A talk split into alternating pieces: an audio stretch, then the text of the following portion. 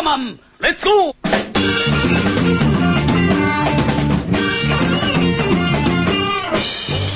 ふりふり風登りたくさんみたいにビル渡る。かっこいいなスパイダーマン。憧れちゃうスパイダーマン。そこでオイラの武器。お尻ふりふり武器。歌って踊ってブギブギ。Boogie. Boogie. Episode 153 for September 2011. The Spider-Man Crawl Space podcast is sponsored by mailordercomics.com. They have discounts that start at 38 and they go up to 75% off the cover price of new comics and trades. An example on this episode is on Essential Spider-Man Volume 7. Now this one collects Amazing Spidey from number 138 to 160. The cover price is 20 bucks. Mail order has it for just $12.39, which is 38% off the cover price. So check them out at mailordercomics.com. Spider-Man Welcome back, gang, to a regular edition of the show. Let's see who we've got on the panel this month. We've got the winner of Spider Jeopardy, George Barrowman. Congratulations, sir. Thank you, thank you. Uh, don't applaud, just throw money. and the winner of the Douglas Classic, we have Stella from the Batgirl to Oracle podcast. Welcome, Stella. Up, yeah, great to be here. And we have Josh Bertoni, the Alex Trebek of Spider Jeopardy himself. Welcome, Josh. How'd that bribe work out for you, Brad? Yeah, it worked out really swell. but if there's company that I like to keep, it's with JR from SpideyKicksButt.com. JR, we, we we didn't win again this year. Yes, I know. Uh, we're losers love each other's company, I suppose. So Uh, someone that uh, did pretty good, Bailey, had eight points in Spider Jeopardy. Congratulations, Mr. Bailey. Yeah, but that was after like double, I mean, going double or nothing on the final Jeopardy. So Uh, whatever. You still you still did good. And uh, Zach from SpideyDude.com. Yeah, it's not SpideyKicksButt.com, by the way. I see. I I didn't screw it up this month. Yeah. Welcome back. Uh, it's good to be back. The site's back, and uh, I am the first loser of Spider or of Spider Jeopardy because I got second place. so I bow, I kneel before George's awesomeness. There you go. As everyone should. All right, we're going to start off with some iTunes reviews. We had some uh, a couple nice ones written in over the ca- last couple months. Again, if you uh, would like to review the show and hear your name and your review on the show, just go into iTunes, type Spider-Man, and we're the first podcast that pops up. So the first one, Spencer Ruckty, titled uh, "For those who." For those of you with spider needs, four out of five stars. The Crawl Space Podcast is the best Spider-Man podcast I've been able to find anywhere. I especially love their reviews on each installment of The Amazing Spider-Man, which gives expert perspective on each issue from a group of people who just legitimately enjoy the comics, though I don't always agree with what they say, and they tend to complain a lot about today's Spider-Man and Dan Slott and blah blah blah. I like Dan Slott writing personally, he says. It's fresh, it's new, and they they know every little wall crawling hair on everyone's favorite web slinger. Looking for pure webhead knowledge? Question mark. Look no further. Now quick, download it and subscribe. Every Spiderophile needs a podcast. This one is mine. So thank you, Spencer. That was really nice. That's not your son, though, right? Different Spencer, Jr. uh, yeah, yeah. That would I- be really I- sad if JR's son wouldn't even give him five stars. No. Well, tr- trust me, as a as a parent, I don't think he'd give me one quite yet. So Oh. uh, Yeah, you would. anyway, I bet he would. Yeah, he would.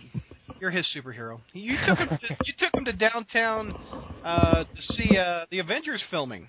well, we didn't see anything. We just saw a bunch of rubble. But uh, you know, I, I, we could have seen that at home the way I keep up with the landscaping. But anyway, The other review uh, is from Bradley Christensen, or uh, Bradley Christian. Uh, subject: They talk about Spider-Man. Four out of five stars. I like this podcast. I like comics and Spider-Man, and I don't want the people on this podcast to change because they speak their mind and are knowledgeable about the character, Marvel, and comics in general. Often it does stray into curmudgeony dislike of what is going on at present with the character, yet always is entertaining. So thank you, Bradley. Appreciate that. Also, I got a little announcement about iTunes. I have officially put every single back episode of the Crawl Space up on the iTunes feed, so you can even hear that very rough episode number one. Yeah, well, it's episode one. I remember that. I remember those days. I remember That's where I from- was. From 2006, uh, I, I switched feeds uh, what a couple years ago, and, and it is a very tedious process of getting all your uh, information into that file, so iTunes and other podcatchers can catch it. So, What? What? Uh, 2006. 2006. Yeah, we started in 2006, August. What was uh? What was what was Zach then? Like 14? How old were you in 2006, Zach? I was uh, I was ni- I was 18. There you go. Fixing to be 19. I'll be I would I turned 19 that the same day that uh, one more day number four hit. and you just got a text message. Uh, and I did some weird counting, so there are officially 156 episodes up on the feed right now. Okay, let's tackle spider news. There's really not that much uh, this month to talk about, with the exception of a well-loved actor passed away. Uh, Cliff Robertson, who played Uncle Ben in the Spider-Man Raimi movies, passed away uh, within the last month, and he was in one of my one of my grandpa's favorite movies, and I, I enjoy this movie a lot. It's called uh, Charly. Have you guys ever seen the movie Charly? Yeah, it's uh, it's based off of a short story called Flowers for Algernon. Uh, he Yeah. won a, like a he, he won an Academy Award for that. Yeah, it's a good movie. They they showed it to us in the eighth grade. Sans the sex scene. Yeah. Basically, it's the story's about the guy that uh, is, I guess, mentally retarded, and he Say he he got uh, what they did experiments on on mice, and that made the mice smarter. So they made him smarter, but it it slowly went away a little bit. He experienced life uh, as kind of a genius. Wasn't he a genius in the movie, George? Yep. He, was, he So, became a genius, just- and then uh, Just a tragic, tragic Yeah. uh, character study. But great actor. George, what do you think of him as playing Uncle Ben? I think he was a fine Uncle Ben. I, th- I think he, uh, I, think he did better. I I think he's a much better Uncle Ben than Martin Sheen's going to be. I'll tell you that much. Um, Yeah. no, he was just he was really good. I mean, he was very grandfatherly, uh, exactly what he needed to be, you know, and and a, a really good, solid actor. They were lucky to get him for that first movie, I think. No doubt. He also played the president in Escape from L.A. Remember that? He also he also played JFK in uh, PT 109, which was about JFK's uh, uh, patrol boat duty there in World War II, and also uh, played he was on Batman, the old Batman TV show. He was Batman. Shame. Yeah, him what, and his and Shane? What was Shane? he was Shane like was a uh, cowboy. Hmm. and the and the girl that played his sidekick on the show was actually his wife at the time. Oh, wow. Bailey, what do you think of his portrayal of Uncle Ben? I I thought he was fine. Um, I, I slightly disagree with George. I think I think Martin Sheen's going to do a fine job too, uh, but I like him as an actor. So, uh, but you know, Robertson, I, I, I think the best scene between the two of them was when Peter came down the stairs and he's like, "Hey, don't forget we're painting today," and he says, uh, "Don't start with that? me." What is that? That is my dog snoring. Your dog is snoring? Yeah, my poor Boo has a cold right now, so she is snoring. Your dog Uh, sounds like a muppet. Hi, oh, Sounds like Kermit a. Frog here. Oh, my Um, there you go. Uh, but it was just that little exchange between the two of them that you know they've had a thousand times, and it really cemented their father-son relationship. Even though you know Peter does the whole "You're not my father, stop acting like him." Yeah. Yeah. Uh, Jr. Did you like him as Uncle Ben? Oh yeah, I I thought he did a good job. I mean, uh, you know, I think a, a key, uh, you know, as to how well he did is that you miss him when he's gone, you know, and uh, you know he was a, you know, pretty large presence uh, for what little time he was on. Although it's kind of ironic, it says he died at 88. Um, in the um, in the movie, he as Ben, he says he's 68, and if you remember the DVD commentary, I think it said that he was actually 74. But you know, doing a little bit of math here, he was actually more like 78 or something. So, you know, how old was this guy? Uh, Oh. but That's uh, a, that's the thing in Hollywood. Actors generally don't give out their ages because I think it makes them not get roles. Probably, I'm Yeah. not sure. He Kinda like he how- died how after- Andrew- I'm sorry. He died a day after his birthday. Wow. Um, Jack, did you like his portrayal? I did, and I was gonna make a smiley like joke about how Andrew Garfield's thirty playing a teenager, but anyway, um, no, I liked I liked his portrayal of Uncle Ben. He, I think he did a great job. Uh, he, you know, he cemented the role for me. Um, and so I was I was I was very pleased with his portrayal. I was pleased with pleased with most of the Raimi stuff. So Yeah. He didn't make it. I don't remember him making a cameo in two and three, though, did he? He did.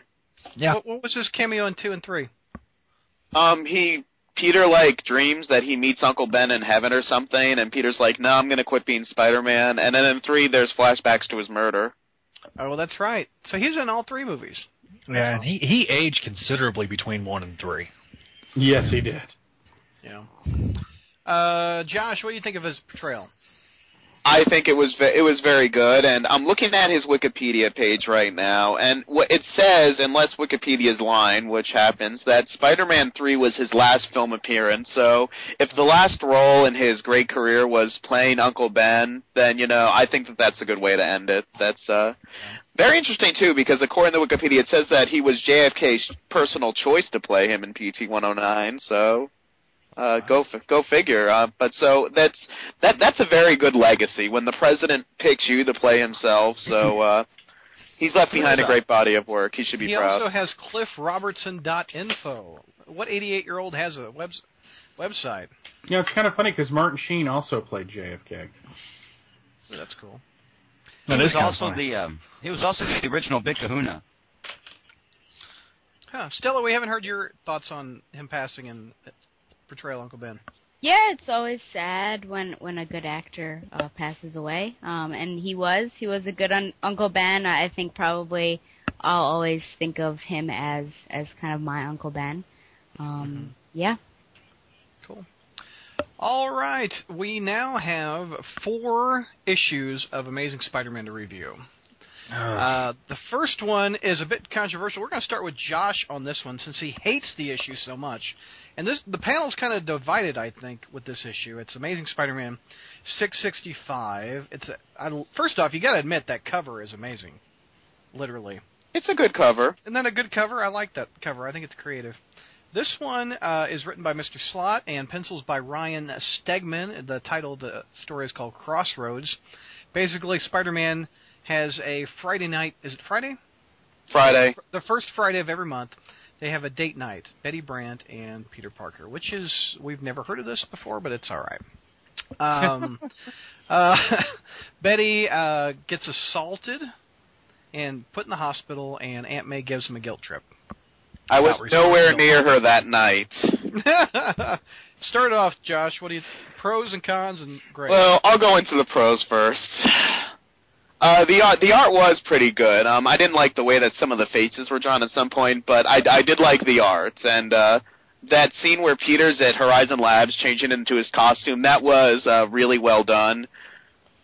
Uh, the the thing with um, Peter getting Betty's locket from her, Bet- Peter's like internal monologue. You know, he remembers the significance of that locket when he gives it to Betty, and when he gives it to her.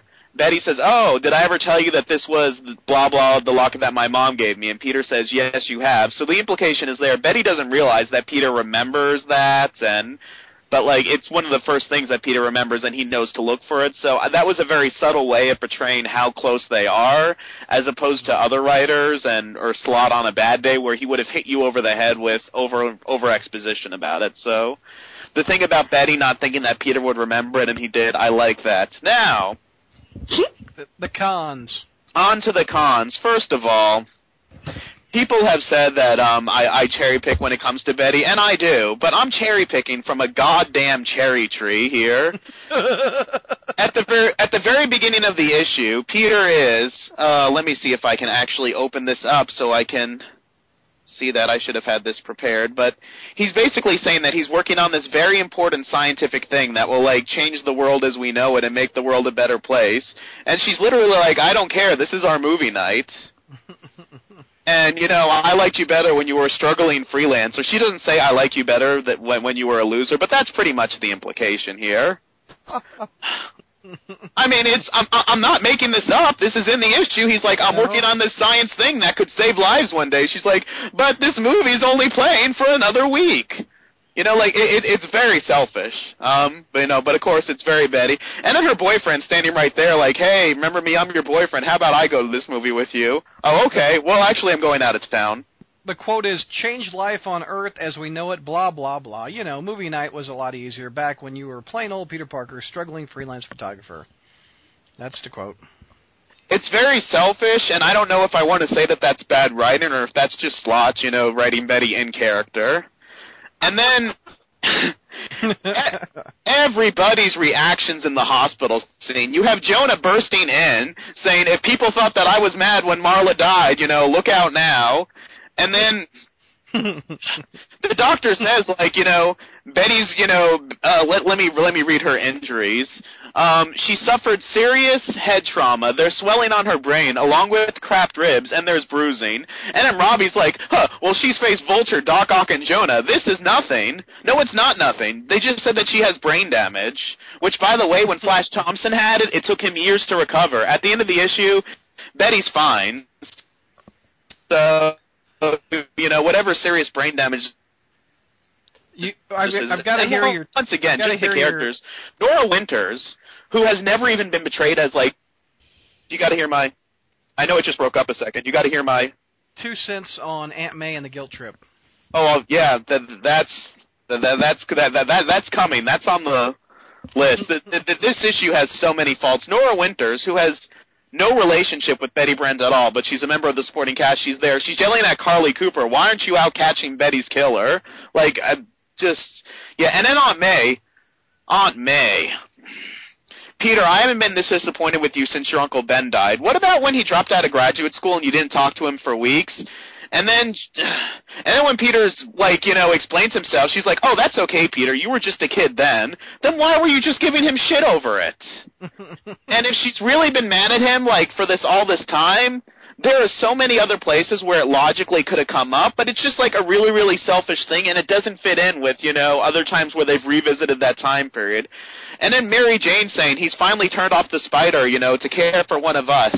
How many times has Peter like you know stopped doing a Spider-Man thing to be with one of his friends? And there, Slott just does not know human relationships because at the end, when Betty wakes up from her coma, you know, forget serious brain damage. Peter's in there with her. Now, logically, Flash is her boyfriend. Do you think that he'd want to be sharing that moment with her? His girlfriend just went through a traumatic experience and almost died, but he's okay with the ex being in the room with her, on a bed with her, watching movies now. It's their movie night. Cool. That's great. But this is like, you know, Flash is her boyfriend. He needs to be there when she's waking up. It's. I mean, if if that was Wendy in the hospital or something, would you would you want wouldn't you want to be in there with her when she woke up?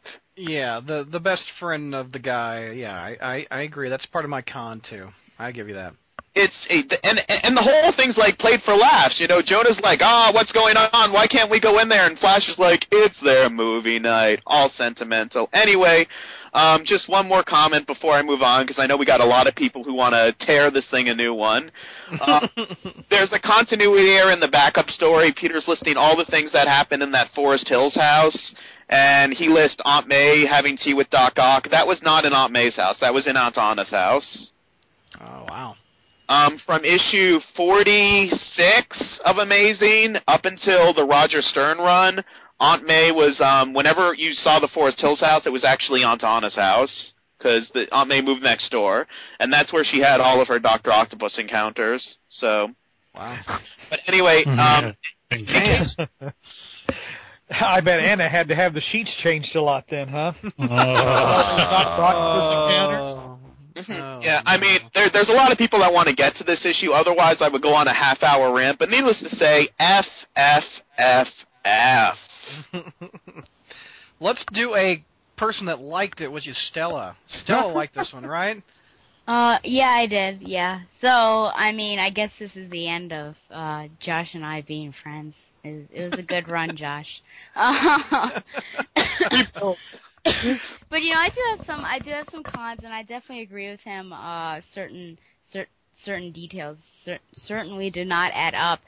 you know, all that time spent with Betty, I think uh, it, it makes it seem a little strange to me that um, that Flash and Carly don't feel uncomfortable all the time that Peter spends with uh, with Betty.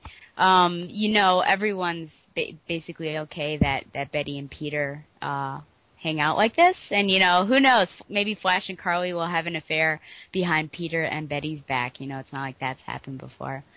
Um, I do wonder what's about Spider-Man saying he he didn't bother with the small town crook. Uh, like he just leaves that guy's like I'm not going to bother with him. I mean, I thought, wait, I, I feel like a, one crook is just like the other crook, so I, I was a little uh, disconcerted with that. Um, I thought there was an eerie similarity between Flash and Peter, just because Fla- Flash now has to run out on certain situations and he has to lie basically because he has his his dual identity. So that was kind of strange. Okay, so Aunt May, yeah, she really comes out as harsh, uh, but in the end, I think it's okay. Let me explain this. So, actually, it kind of really spoke to me uh, because you know I do really think it's diff- uh, it's ridiculous that Emma uses Ben to make Peter feel guilty. I think that was over the top. But ultimately, it was ultimately it was to show that given the choice between exacting punishment and being with someone close to you that you know could kind of go at any moment. You only have certain certain moments with them. You you kind of have to choose the latter. And i think that even though she was really harsh that that's where uh it was it was getting at. Um and then that's kind of something that happened to me where i had this decision like oh i have all this schoolwork. But you know my friend kind of had just collapsed uh at a uh, football game and you know go to the hospital do schoolwork. Like it was a really tough decision and and i still even feel bad about that now. So i i guess maybe i feel too close to that. Um i do wonder why nora and carly are there at the hospital in the first place. You know are they I don't know if you've got the memo, Spider Girl, but Carly's perfect for Peter. Oh no, but I mean, but are are they truly more friends and coworkers with um with Betty? Like I thought that was a little strange, especially Nora. Uh, and then ultimately, I do wonder why the writers wanted to do this to Betty. You know, poor Betty has run the gambit. You know, does she need this? I, I find it rather telling how much emphasis the writers put on the fact that she was not sexually assaulted. You know, I kind of wonder why. But I I give this a B. Um, wow, because it's a far people would freak F. out if she was. Well, of course, but I mean, also we have to think about to that whole chameleon uh, shenanigan. Yeah. Yeah, th- I mean that that's pretty much it. I mean it's uh, that's why they threw that in there. Just to say, Mm-hmm. oh, by the way, no, she wasn't raped. It's okay. Please, please stop fucking talking about it. And people on the message boards were still asking if Betty was raped, even after like they read the issue. They're like, "Are we sure she wasn't raped?" And I said, "Yeah, it's in the dialogue." But Yeah. within the a month or two, she was also abducted in the Venom book, right? yeah. Yeah. Oh. Yeah. But but I did also like the backups. I guess we're not talking about them, which is fine. yeah, but I thought no, that no, the, go no, I Go ahead. I don't exactly remember them in my notes. I just put I liked the backups, but I thought they were I thought they were well written. okay, what's your grade? Oh, you It's- said B. Yeah. B. Okay. Uh, do the opposite of Stella, George. Um, Imagine you didn't like it. I uh, I didn't start off hating it. Um, I thought it had uh, some good stuff in there early on. Uh, that whole montage, you know, like Hammerhead and Arcade, and um, well, not the not the Future Foundation. I, I hate that crap. But um, you know, I, I think it started out okay. Uh, it, you know, I the artwork. I like it, but there's a couple of times when Aunt May looks like she's I don't know in her late 30s or early 40s. I think she strolls into the ER in jeans. You know, and it's I don't know. That's a little weird for me. I'm, you know, um, but of course, yeah. I mean, let's just get to. Uh oh, what's that? Did we drop, Uh, lose somebody? I- I've lost somebody. Who did I lose? Okay. Um, but Who did I no, you know, I, I Nobody. like Well, they're back. Okay. I like seeing Spidey, uh, you know, go out and you know and try to hunt down uh, whoever you know beat her up and took her locket. Um, the Aunt May guilt trip was such complete bullshit that uh, to me it makes me wonder if Slott even understands on a fundamental, on a basic fundamental level, the you know Aunt May as a person and as a character. Um, you know, she's uh, she's shown disappointment in him before, but but she would, you know, I, I can think of, you know, grad school. I can think of uh, after Nathan Lubensky died. You know, she has shown disappointment in him before and even anger at him before. She would never throw Uncle Ben's murder in his face. You know, um, so that that I mean, as soon as I got to that point, I was like, yeah, this uh, this is completely off the rails. And to to debate with you a little bit, George, isn't Aunt, the reasoning or one of the best reasons to keep Aunt May around is to constantly remind Peter of Uncle Ben's death? And isn't Um, that one of the main reasons for that character? Yes, but see, Brad, here's the thing. In this situation, he he should draw that that parallel himself. He sh- in his mind, he should be thinking about that. He should be thinking, well, I've done it. It shouldn't come from Aunt May. You see what I mean? Well, I mean, it came from her, and it made her seem like uh, because you're rooting for the main character, it made the the reader dislike her some a lot. I thought. Well, I mean, you know, this this character's been all over the place. I mean, Yeah. And we can say that about every character post Brand New Day. They're they're all written completely different now. I mean, we've know we've seen that ever since Aunt May started writing the guy. But mm-hmm. I, it's it's for someone who's read it for so long, it's jarring because I'm reading that and I'm like, that's not, not how Aunt May would ever respond to that. Aunt May would would tell him she's disappointed and he needs to come to the hospital. She wouldn't throw Uncle Ben's murder in Peter's face. I mean, you know, or or not being there for her afterward. That was the biggest bunch of bullshit I, I've read in a while. That uh, is similar to when she was possessed by Mister Negative. Yeah, but see, at least that had a reason. Yeah, exactly. You know, I mean, this was just. I, I don't know what this was. I mean, this is this is Slott's heavy-handed attempt at trying to go for like a visceral beat, and it completely blew up in his face. This is awful. Okay. And my overall grade, uh, I'm going to give this one a. Uh, I'm gonna give this this was bad. I'm going to give that one moment really taints what what might have been a, a fairly good story. I'm going to give it a D. Uh, something we haven't mentioned. uh, Stella liked it also. Uh, was Aunt May leaving? Do you think she's really done for the books, or is she out because nobody wanted to see her have spider powers? she's done, and then something will, will happen, and he'll have to go up there, and then Carly will wonder, well, why he's going up? Why is he going up there? How come he's not taking me? Ooh, boo hoo! Is another man betraying me? And uh, uh, this we've seen this be- all this, this tired shit played out before. Yeah. You know, it's J- just Uh, So You D know. out of you, yeah. George. Uh, Zach or Jr. Which one liked it? Anybody like it? I did. I thought. Jr. You did. no, I didn't. I was about to say, but let Zach go ahead. Zach, did you like it? Uh, yeah, I thought it was meh. Oh, that's better than hated it. Okay, go ahead. Um, I wanted to do the opposite. uh, well, I, I, I I guess I should have gone to myself. I liked the uh I liked the aspect of Peter and uh and Betty Brant. Betty Brant behaves like a total harpy in this entire issue. Um I did love the uh when Peter when Peter goes off swinging looking for uh looking for the uh guy that mugged her. Uh liked all that I liked all that all that stuff. Uh, you know, the whole hospital scene it just seemed like a, an excuse to get everybody in the in the in the book uh, in in the same room together so they can play off each other. I know Wide Slott did it. I just didn't think it was really executed that well. Uh, my favorite page of the book though has to be when the when he's on the web and like you have different mon. Yeah. It's like a mon- giant montage. Yeah. Two page spread. That's the gi- giant montage scene. Really liked that. Loved the artwork throughout. Um, and so, but I really hated, really hated the Aunt May bit. Yeah. Okay, what's Uh-oh. your grade? I'm gonna give it. Uh, I'm gonna give it a, a C minus. I know. I know Donovan's gonna hurt me for giving it a, uh, higher than an F, but uh, it- give it a C minus. The the backup was. Uh, I'm gonna give it a. Uh, I'm gonna give it a C as well. It wasn't wasn't fantastic. Didn't blow me away. But uh, Jr. What's your two cents? Well, you know, I, I, I, I guess I risk the wrath of Don by not giving it an F, but uh, I do give it a D. I, I just I don't like it because people don't act this way, and it this really bothers me. It's like when Harry says, "Oh, by the way, I haven't thought about my son in my, you know weeks or whatever," and and that's all normal, you know. No, people don't think like this, and people don't act like the way they're acting in this story. Um, first of all, uh, one th- this whole the whole thing with Peter and Betty having movie nights. Um, You know, if, if he's been in a committed rela- if he had been in a committed relationship with Mary Jane, how how would Mary Jane have felt about him running off to like Betty's apartment to watch movies with, you know, every so often? Uh, I don't think my wife would be very keen on that, even if she did know the person in question.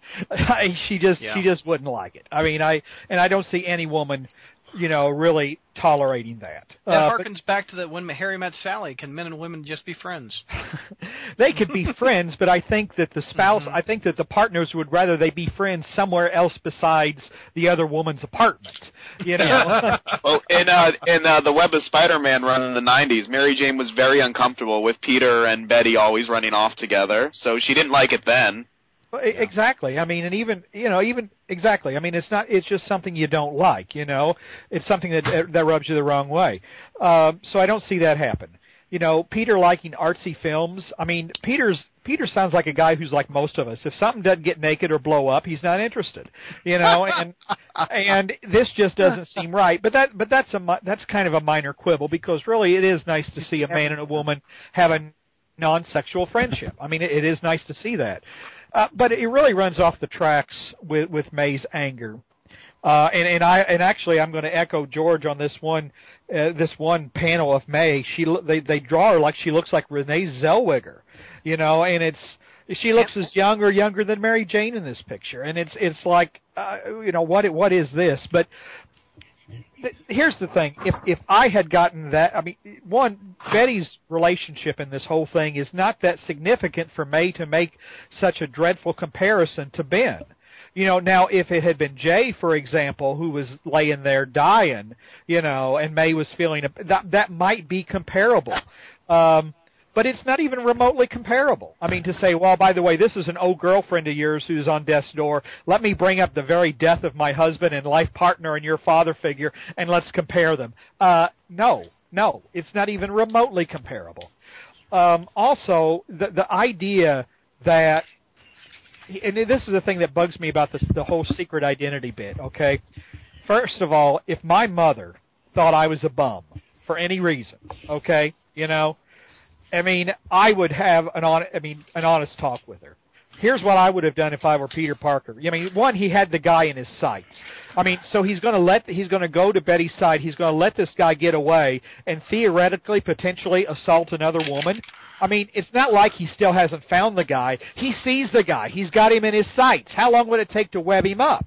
You know, so that makes no sense because it's like, okay, okay, yeah, I'll let this guy potentially get away, go to another state where I can't get him, and he'll assault somebody else. Makes no sense. What I would have done was I would have taken a few seconds, broken every bone in the guy's body, you know, and then I would have gone to Aunt May and I said, May, we need to have a talk. And I would have told her the whole story, you know, about this is what I was doing when Ben died. This is what I've been doing the last few years, May. It's time you knew. You know, that's what Be a man, do. grow some balls, and do it. Exactly. That's what people do. If I mean, I So there's an you're, incident. you're saying that the the it's essentially the burglar running past him again, essentially. Well, theoretically, it could be. Yeah. That's not the biggest thing I'm wanting to say. It's Yeah. just that it, it doesn't make sense for him to have this guy who's committed a vicious assault in his sights, and then he run, be, may, Aunt May fe- makes him feel guilty and he runs away. That doesn't make it. All he would have to do is web up the guy. You know, I mean, and and of course, like I said, if it was me, I would have taken a few seconds to, you know, very well beat him within an inch of his life. Uh, but uh, you know, I see. I, I I had an incident a few years ago. Like you know, it's like when your old man gets on your case, you expect that. You know, that's what your old man does.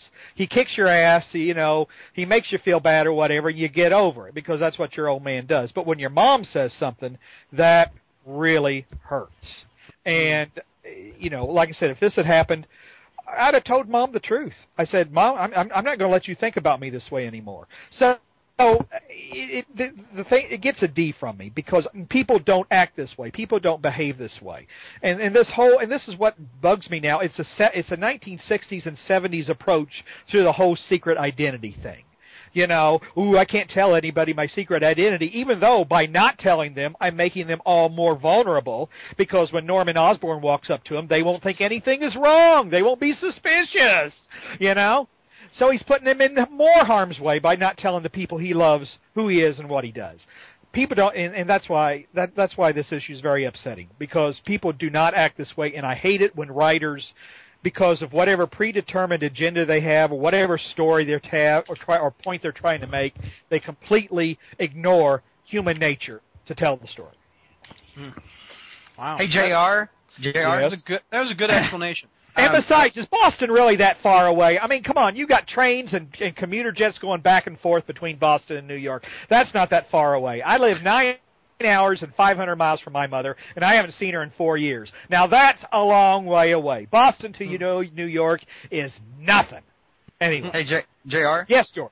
Imagine if, uh, if this has all gone down. Imagine how differently it would have gone down, or how how quickly the wheels would have come off the bus if Gwen Stacy had been his girlfriend, and he told Gwen Stacy, "Oh, I ha- we have this thing. Betty and I have this thing that I have to be with, with her for." yeah, exactly. It makes You it, it, it, it, it, the story just kind of feels wrong. It just it, it really just doesn't seem right on any level. Um, so Yeah. Uh, I think we haven't heard from Bailey yet. Um, I'm going to take it from a, a different position than how the others have been talking about this. Cool. Uh, Peter was, depending on who you're talking to, 15 or 16 when Uncle Ben died. Um, Aunt May was, depending on the continuity, either 40 or 170. uh, so it, it really depends. But now, awesome. I sucked at math in high school, but I you can, nailed that. You nailed that one. but I can I can do I can know that Aunt May is is the adult and Peter is the teenager. A traumatic event has happened in their lives. Uh, her husband, his uncle and father figure, is dead.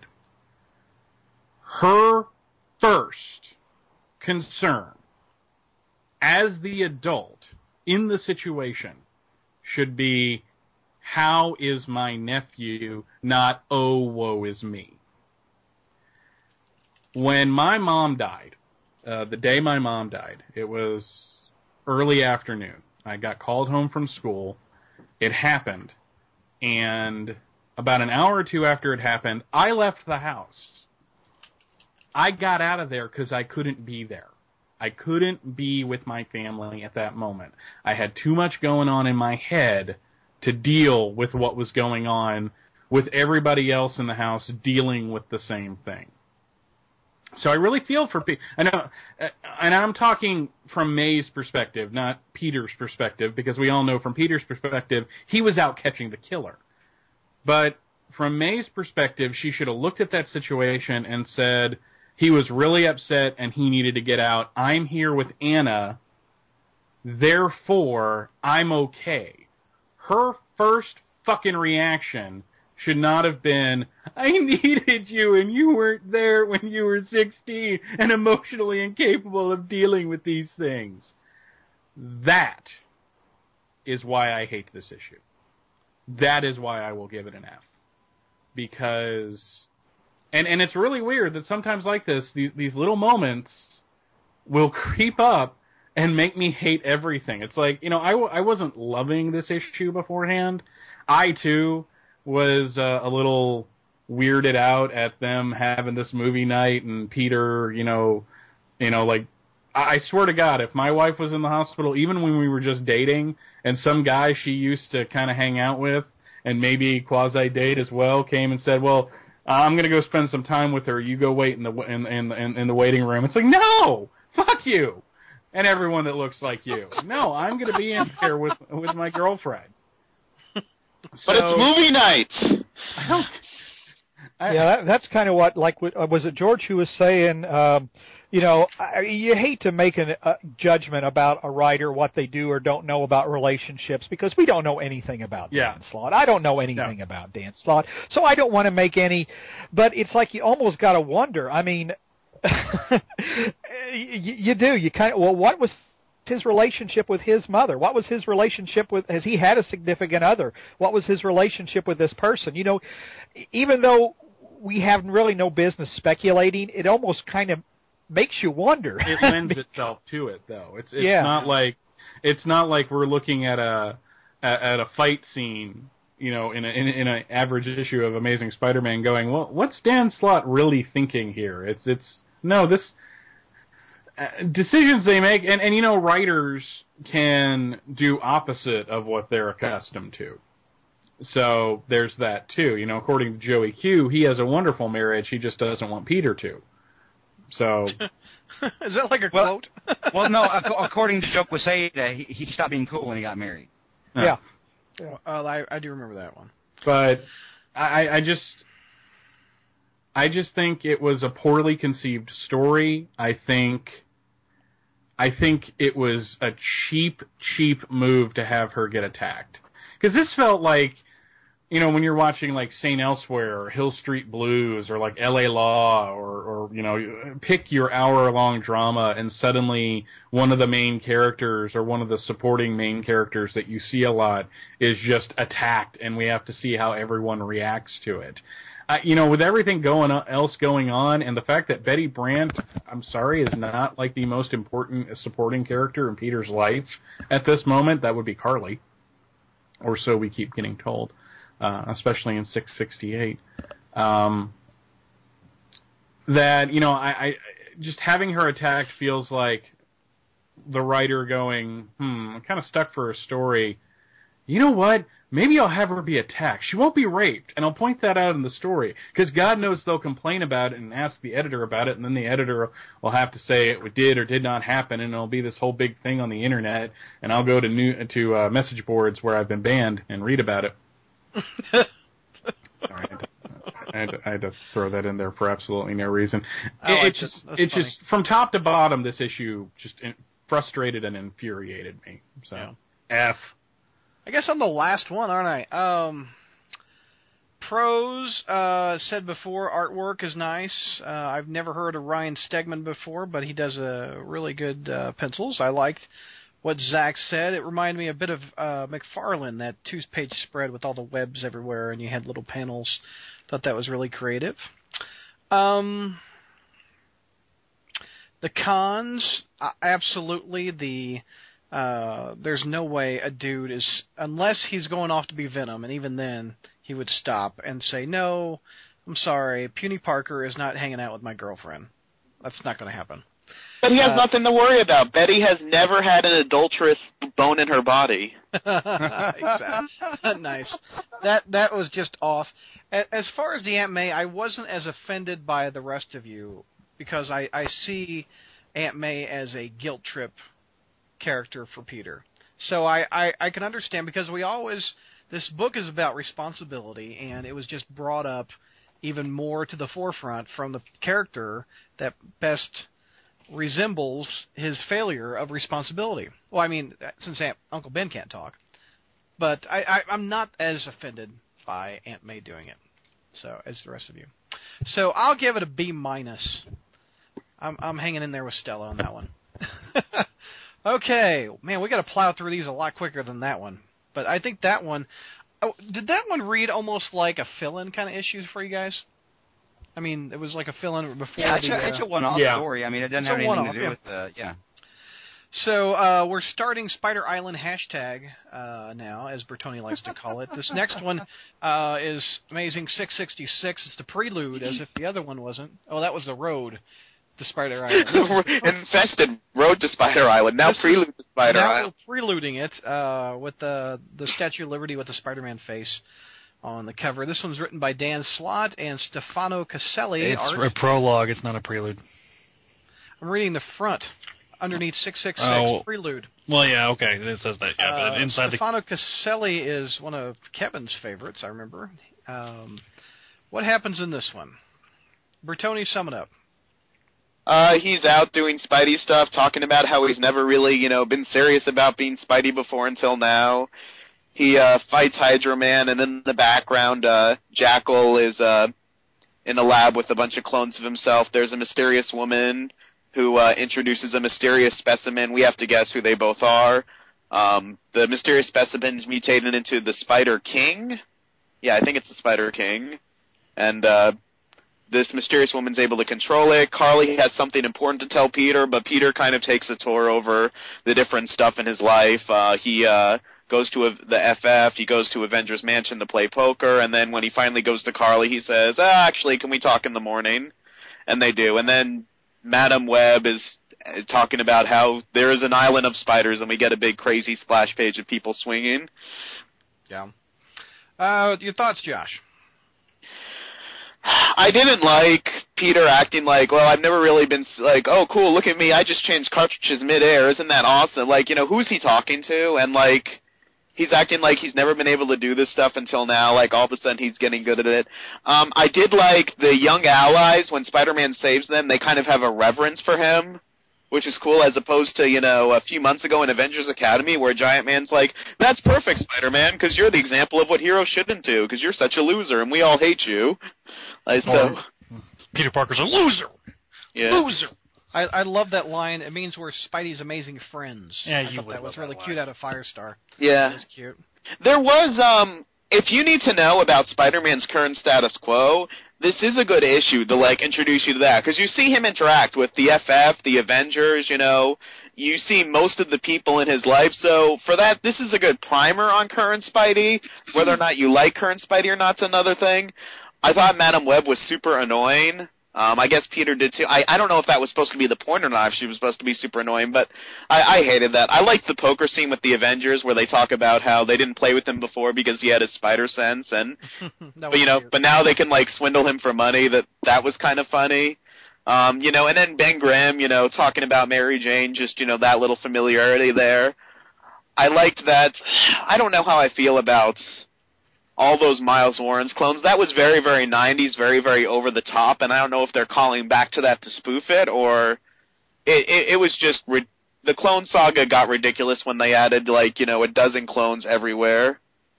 I hate to do this, guys, and go. Uh, uh, does Bailey want to go, or does he have time, or does he have to go? Bailey. Yeah, I, I, I, I got, I got time. I'm sorry. Just, Okay. Uh, he just wasn't finished, so I was kind of given like the two minute warning, basically. Oh, okay. I'll, I'll, I'll, I'll, I'll, I'll wrap it up. That last page, it's just everybody web slinging. That's it. Just shows how ridiculous this whole Spider Island hashtag thing is, and we don't need a hashtag on the cover. That you know, and, and which wasn't as bad as the Free Daily Bugle issue from the weeks before, where there was like six hashtags throughout that whole thing. Um, I'll give it a C plus. All right, Bailey. What's your grade on this one? Uh, I'll actually give it a B. It was an enjoyable story. I uh, I didn't find any. I mean, after the last issue, just about anything is going to be good by comparison. So uh, I, I I would take like a full run of Terry Kavanagh after uh, after the previous issue, and you know it, it sets up Spider Island. Uh, it, it's kind of sad because it because this issue kind of made me go ah maybe it's not going to be that be that bad, and then like the next two issues I'm like is this done already? Because uh, I'm kind of tired with uh, of it already. Like at the end of the first official part of Spider Island, I was done. I was just like, oh god, everyone has Spider-Man powers. This is. Well, what, what's your? You gave it a B. Uh, Let's do the other two issues grades and a couple Um. Six sixty-seven grade. 667 I'll give a C mainly because of the apathy I felt at the end of it. I mean, it set up everything it needed to set up, so on a technical level it was fine. But I just I just got to the end and I'm like, wait a second, this is going to be like 3 months of everyone having Spider-Man's powers. Yeah. I'm bored. Like six sixty-eight. Uh, 668 I actually liked a little bit better, mainly because I really liked Peter like rallying the people of New York to come and, and, and help out with the people that were abusing the power. And it was it was a good Peter moment in that case. Uh, the one moment I didn't like in that, and George is gonna laugh, um, is once again we have to have Mary Jane going, and that's why Carlie Cooper is the most awesome woman that has ever existed in Peter's life ever. You know, I I don't have as much of a conspiracy bent to it as some other fans do with the whole Carlie Cooper thing, but when I read that, I'm like, wow, that's just yeah, bad. Um, but that was really the only con I had. Well, I am kind of, I, I really didn't like the interplay between Carlie and Peter either.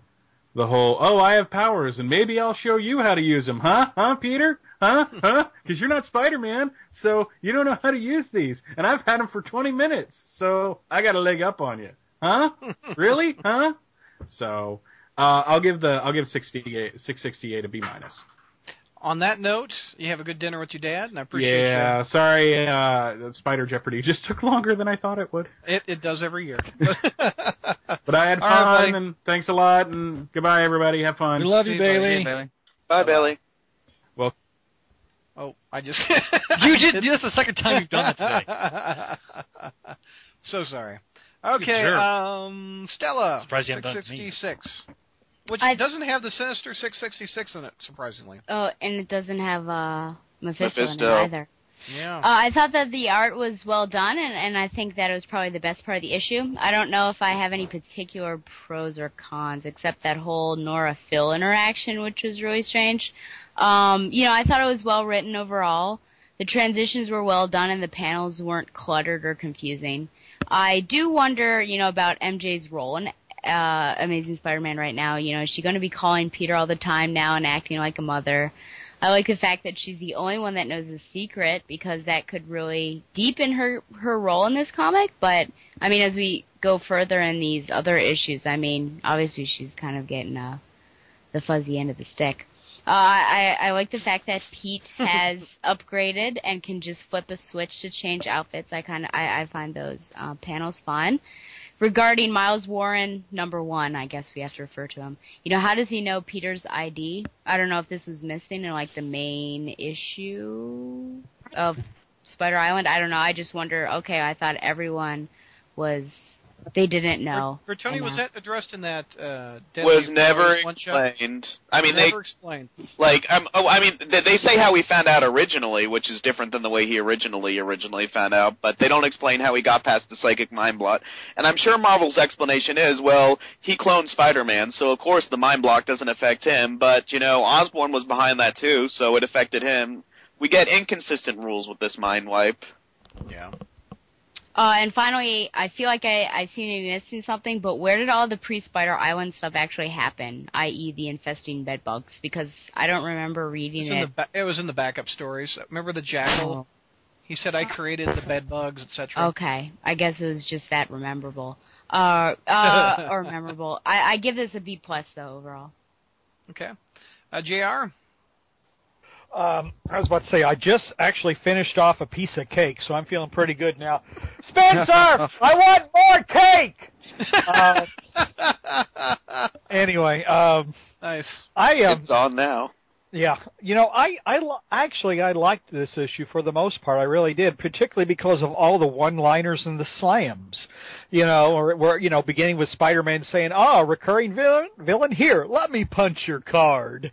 You know, and Jonah talking about being the most beloved mayor that the city's ever had, and and you know, and and then this is where like it's like you know Slott says peter you know has peter saying ooh in the history of relationships nothing good has ever come from a woman saying we need to talk that's absolutely true. Absolutely true. So how does that reconcile with the Slott of who doesn't seem to know anything about human relationships in 665 but you know and then and then my favorite was you know the thing talking about how much he liked mary jane. Well i liked her. She had a real next girl next door thing going and Spider-Man goes, "You're from Yancey Street. Girls next door are missing prominent teeth." You know, I, you know, I like the fact that Jackal was back in his tacky '70s furry outfit. Um, you know, I, I mean, as far as setup issues go, I kind of liked it. The, the only thing is, I got tired of. I really hate the Madam Web character. You know, whether whether whether she's an old crone or whether she's you know uh, young and screwable or whatever. I mean, it's. it's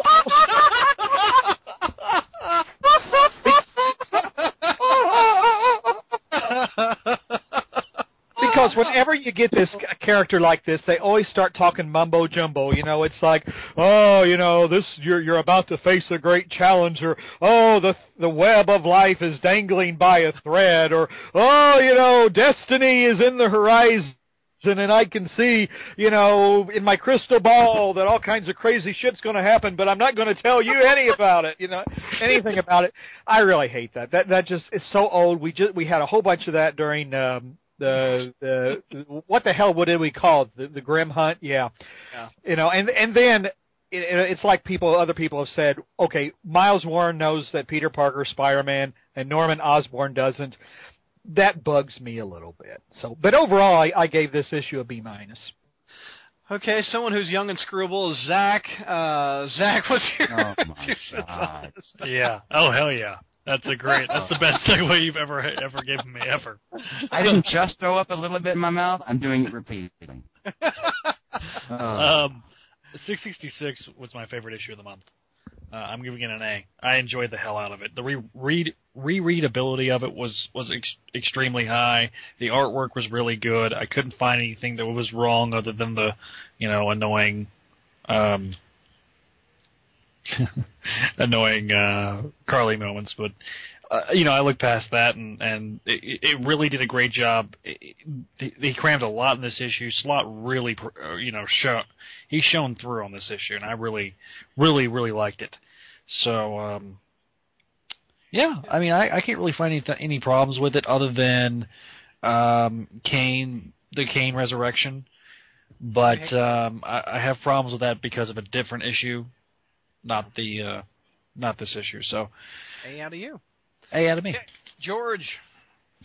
Um, I, I don't know. I I like I like the artwork. Uh, I always lead off with that. I'm trying to say something positive.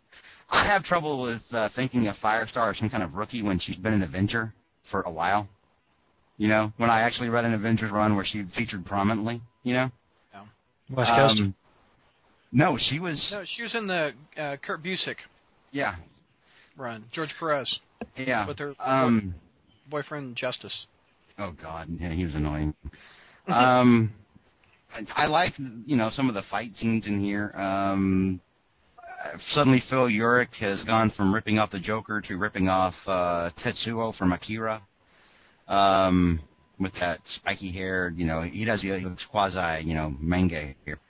Um, something that Jr. pointed out about uh, the relationships and everything, it made me start thinking um, or maybe it was Stella who brought this up that she, you know, that Mary Jane now is more mothering Peter than anything else. Maybe that's why they're shipping Aunt May off because Aunt May's becoming Aunt May's dropping stuff out that is making people hate her, and I don't think that that's necessarily what Slott had intended. I thought Slott, you know, intended that people will be like, oh, Aunt May, oh, she's, you know, don't be so hard on Peter or whatever. But um, I think maybe that's why they're shuffling May off because they want Mary Jane to become like the motherly figure who always reminds Peter to make make sure he gets to his date on time with Carlie, which makes me want to punch a kitten in the balls. I mean, that is just that is oh God bless you know. Um, I uh, I should have. I know. I should have enjoyed the uh, seeing the Fantastic Four stuff in here, but the Fantastic Foundation crap throws it all off. They're all wearing those goofy ass outfits, and yeah, I just I, I Oh, can't get Byrne into it. gave him new outfits back in the '80s. Come on, Byrne gave him the same damn outfit. He just reversed the colors, Brad. that's a new outfit still. Don't pick on their outfits. It looks bullshit. I'm gonna pick on the outfits. Those outfits suck. Damn right, I'm gonna shit on the outfits, son. All right. Um, I like seeing Shang Chi here. Obviously, um, Julia Carpenter didn't bug me all that much. The scene looks like it's a straight up rip off of The Matrix. You know, like Fishburne and Neo or what the what the hell ever. Um, and she is, you know, she is so mystic, you know. You're like, oh, what does the future say? Are we getting the pizza later? And she's like, I can't answer. The the strands are, you know, or whatever. It's like a magic eight ball, except she's, you know, as Jr. says, screwable. Um, screwable eight ball. yeah. Uh, I don't know. This was, I mean, it had, it had a couple of interesting beats. Um, it's got some mischaracterization. I'm really not digging the whole "ooh, everyone's got spider powers" thing, uh, or the concept of it. It seems like maybe that would be like a, a nice limited series or something like that. Um, but I did like the artwork. Uh, I'll give this one a C plus. Okay, I don't really have much more to add. Ever since I'm the last one to wrap it up, I don't really. Um, the the Amazing Friends line I thought was cute. The poker line was cute. Um, it m- made me wonder about the uh, the Clone Saga. So Zach, help me in, out on this. and Sure. also- The um, did he make Miles Warren clones back in the day? Oh yes, oh yes. But in the in the guise of Miles Warren though. No, Yeah. it was. I mean, he or made. were they jackals? No, they were Miles Warren. He made a he made a Warren uh, he made a Miles Warren clone named uh, Warren Miles, and he Okay. married the uh, the Gwen clone Oh. so he could live out his little fan, you know sick if, little if you're wondering, the Gwen clone died after how many issues in that one shot? yeah. No, we'll we'll talk about that in the disc recommendations. I mean recommendations. Okay. uh, I'll give it. I'll give it a B. Uh, It's a. It's an okay launch to a a crossover that I'm just kind of meh about. I mean, I, I've. It's not like the idea of Secret Wars that all my favorite heroes are on a planet, or it's or a character takes over the the black suit that Spidey rejected. It's not. It's not like uh, the best concept I've ever heard of Amazing Spider-Man. So, be me. Next one has an awesome cover uh, with various Spider-Man costumes over the years. We have uh, the Tron costume, the the hoodies on the cover, Yeah. Uh, Spider Ben. Spider Ben's on the cover. Um, What is up with the Hulk's head? Hulk is wearing Iron Spider, Negative Zone Spider with Luke Cage, the black costume with the cloak. What is uh, Dagger wearing? What costume's that? I don't remember the Just spider. her costume with the with spiders, you know, Okay, and the, and the it. cleavage. Spider cleavage. this one uh, is uh, written by Mr. Slott. Also, uh, it's penciled by Humberto Ramos, and called Spider Island Part One: The Amazing Spider Manhattan. So, uh, Jr., you start off with this one. Uh, okay, I was about to say I'm going to have to holler at Spencer again. He hasn't brought me more cake. Um, More cake, boy. you know, what do you think I, I keep did. around here for? Yeah, I. Uh, you know, this issue was okay. I, I give it another B minus. I actually did like 666 better. Um, the story moves along fine, but there are just some uh, little glitches here. Um, you know, I liked I liked Shang. Is it Shang Chi or Shang Chi or, Shang-Chi. or whatever? Yeah, well, anyway, I like that Chinese guy better when he wore a big red kimono and he ran around without shoes and he actually looked like he was a kung fu badass, you know. And Fu Manchu was his old man, you know. Here it looks like he's the guy who brings you your, you know, brings you your takeout uh, in a Chinese restaurant. You know? So, you know, I, I just. I I just really liked the way he looked thirty something years ago. Uh and Yeah. Mace never lived outside of New York before. I mean, didn't she go didn't she go out to Florida and hang out with Aunt Anna for a few times back in the old days? I don't You think know? that they moved there permanently though. Like No, she, whenever she went there, she just lived. It was like vacation. Yeah, but I mean, it's like, but like moving to Boston, like I was kind of mentioned before, moving to Boston is is like a transcontinental trip. You know, that's how they're treat, that's how they're talking about it. You know, so eh, just little little grouchy things that you know, or or I guess curmudgeonly things I have to say. But I love I love J, I love some of JJJ's lines. Damn right, I'm a visionary. So, and you know, B minus. Okay. Uh, who haven't we hit up? Stella, did I did I get you for six sixty six? Yeah, I did. We started off. Yeah. We're on six sixty seven. Hit, Stella hit up six sixty seven. Okay. You okay? yeah, sorry. Uh, I'm I'm like at the end stage of a cold, so sometimes it's worse than others. Okay, so 667. Your Wow. Power Rangers text message. I'm sorry. Okay, so the That's flashback. Hello, flashback to Spider-Man Reign. You know, weird how much he's focusing on sexual contact potentially being the reason Carly has powers. Um, Aunt May sure made a switch from saying "I've never been this disappointed in you since your Uncle Ben died" to "I'm so proud of you, proud of the man you become." Smallville. uh, Okay, so I flashed also back to. Oh, see, Michael's not here, but the Smallville episode where Lana gets superpowers. Oh, Josh, you'll know this. Oh no. You know, I like that Carly is having fun with this. Uh, but you know, initially when I was reading this, I thought, well, I wonder, you know, what it would be like if she knew his secret and they worked together. But then later on, of course, we do see them work together. So I actually, I actually kind of enjoy that. I thought that this was going to be a really dumb idea when I first heard of it, this whole Spider Island business. But I'm actually finding it entertaining. So I think that my lesson learned so far with also DC and you, because Batwing I thought was pretty good, is that if I think things are going to be really dumb and terrible, I'm not disappointed. So that's what I'm going to go into. Um, it's it's fun to see all the Spider Men running around, and it's certainly going to be a challenge for all the heroes to defeat them, since everyone in Fight Club, what what, knows how powerful Spider Man is. Uh, I liked seeing other characters in Spidey's book, but with Spidey still maintaining the lead character position because we've had issues where it's Spider Man's book, but hey hey, why is this guy actually taking over? So A minus for me. Okay. Um, before we move on, a question to the historians in the panel: Has has Peter ever said uh, called Aunt May mom before? He did uh, six six five.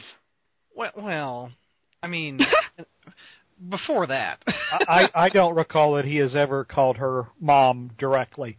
Um, I, I, I, that just stuck out at me when I read it. Uh, I although I don't think that, to be honest, I don't think it's that abnormal. I mean, I think it's. No, I don't either. But I just. I, but yeah, just, that just stuck stood out to me when I read it. I'm like, whoa, he's he's never called her mom before. Yeah.